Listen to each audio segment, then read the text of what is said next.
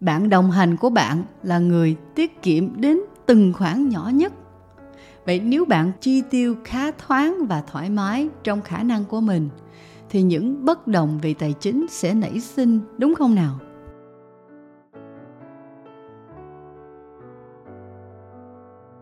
Hello, xin chào các bạn. Chào mừng bạn đến với podcast Trạm cuối ngày cùng Thái Văn Linh. Podcast là nơi bạn có thể học hỏi những mẹo thực tế mà Linh đúc kết trong hơn 23 năm làm việc để áp dụng vào cuộc sống và công việc của mình. Đây là podcast số 9, bàn về chủ đề chia sẻ tài chính khi hẹn hò. Các bạn có biết, theo phân tích dữ liệu của Insider, thì vấn đề tài chính chiếm đến 36% nguyên nhân của các cuộc ly hôn, nghĩa là chiếm hơn 1 phần 3, một tỷ lệ khá lớn đúng không? Đó là lý do mà ngay ở giai đoạn đầu của mối quan hệ, các bạn nên bắt đầu thảo luận sơ bộ về chủ đề này. Và đến khi chuẩn bị kết hôn, bạn phải hiểu biết sâu hơn về tình hình tài chính của đối phương. Ví dụ như các khoản đầu tư, các khoản nợ hay kế hoạch tài chính lâu dài trong tương lai. Từ đó, hai bên sẽ cùng nhau đi đến các thỏa thuận về tài chính gia đình sau khi về chung một nhà. Trở lại với chủ đề hôm nay, chúng ta sẽ bắt đầu với chủ đề tài chính khi hẹn hò trước đã nhé. Một bạn đã nhắn tin hỏi Linh là Em và bạn trai có sự chênh lệch khá lớn về thu nhập. Tụi em nên chia sẻ tài chính khi hẹn hò như thế nào cho thích hợp ạ? À? Ok, chúng ta bắt đầu nhé. Linh biết đây cũng là một chủ đề hơi nhạy cảm bởi vì khi mình vừa mới gặp một người, hơi khó để nói về tài chính. Như việc, ai nên mua cái này? Ai nên trả tiền cho cái kia? Với linh, hồi đó, mình hẹn hò có hai giai đoạn. Giai đoạn đầu là khi mà mình vừa mới bắt đầu tìm hiểu nhau. Mình phải đưa ra tín hiệu nếu bản thân đang muốn có thêm những cuộc hẹn tiếp nữa. Có nghĩa là khi linh ở các buổi hẹn hò lần đầu tiên mình sẽ luôn cho bạn nam trả tiền. Linh biết, cái này nghe có vẻ hơi trái với việc là mình phải là người phụ nữ tự do tài chính, phải không? Nhưng để cho mình hẹn hò, bản thân nên cho người ta biết dấu hiệu. Đây là hẹn hò, không phải là đi ăn tối thông thường. Vì mình cũng có thể đi ăn tối với các người bạn thông thường khác, nhưng mình muốn họ biết ở đây là mình muốn hẹn hò với họ, nên mình sẽ để họ bao buổi ăn tối đó.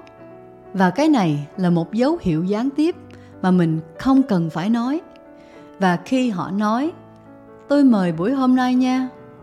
Mình chỉ cần nói là, ok, rất cảm ơn. Đó chính là cho họ biết đây là hẹn hò. Điều này có thể áp dụng ở buổi đầu tiên hoặc một, hai buổi đầu đi nhưng sau khi mình đã bắt đầu cặp với nhau rồi, thì để cho chúng ta duy trì mối quan hệ này, chúng ta phải chia sẻ về các khoản chi phí. Vì một người không thể gánh hết tất cả và cũng hơi khó nếu mà hai bên cũng vừa mới bắt đầu sự nghiệp của mình.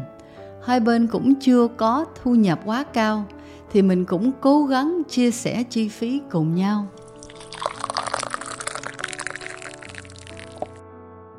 Đây cũng là bước đầu tiên linh muốn chia sẻ với các bạn. Đó là xem xét tạo một tài khoản chung.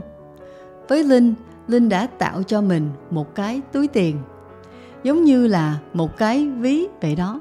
Và đặt tên cho cái ví chung này là hùng.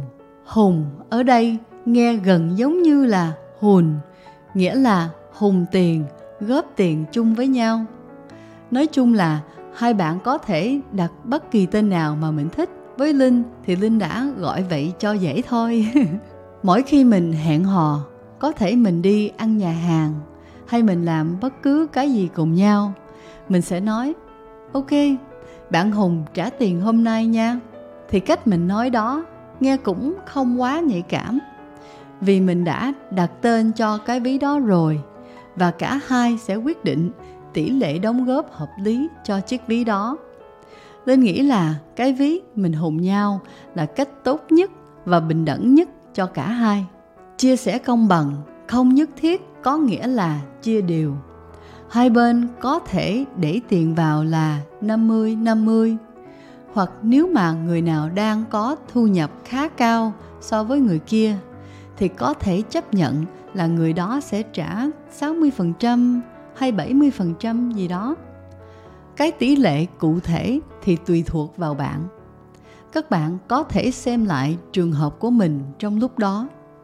Điều quan trọng là cả hai phải học cách tin tưởng lẫn nhau và giao tiếp cởi mở về chủ đề tài chính.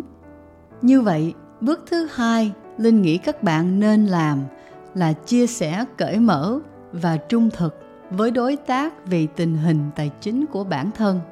Mới bắt đầu thì hai bạn có thể tìm hiểu về tư duy sử dụng tiền của đối phương. Vì theo Forbes, việc có cách sử dụng tiền trái ngược nhau có thể gây bất lợi cho mối quan hệ của hai bạn. Ví dụ, bạn đồng hành của bạn là người tiết kiệm đến từng khoản nhỏ nhất. Vậy nếu bạn cũng là người có tính tiết kiệm thì không có điều gì đáng lo lắng. Tuy nhiên, khi bạn là người chi tiêu khá thoáng và thoải mái trong khả năng của mình thì những bất đồng về tài chính sẽ nảy sinh đúng không nào? Linh biết tài chính là một chủ đề khá nhạy cảm, có thể tạo ra thách thức lớn trong các mối quan hệ. Nhất là khi các mối quan hệ này phát triển lâu dài và là tiền đề tiến tới hôn nhân.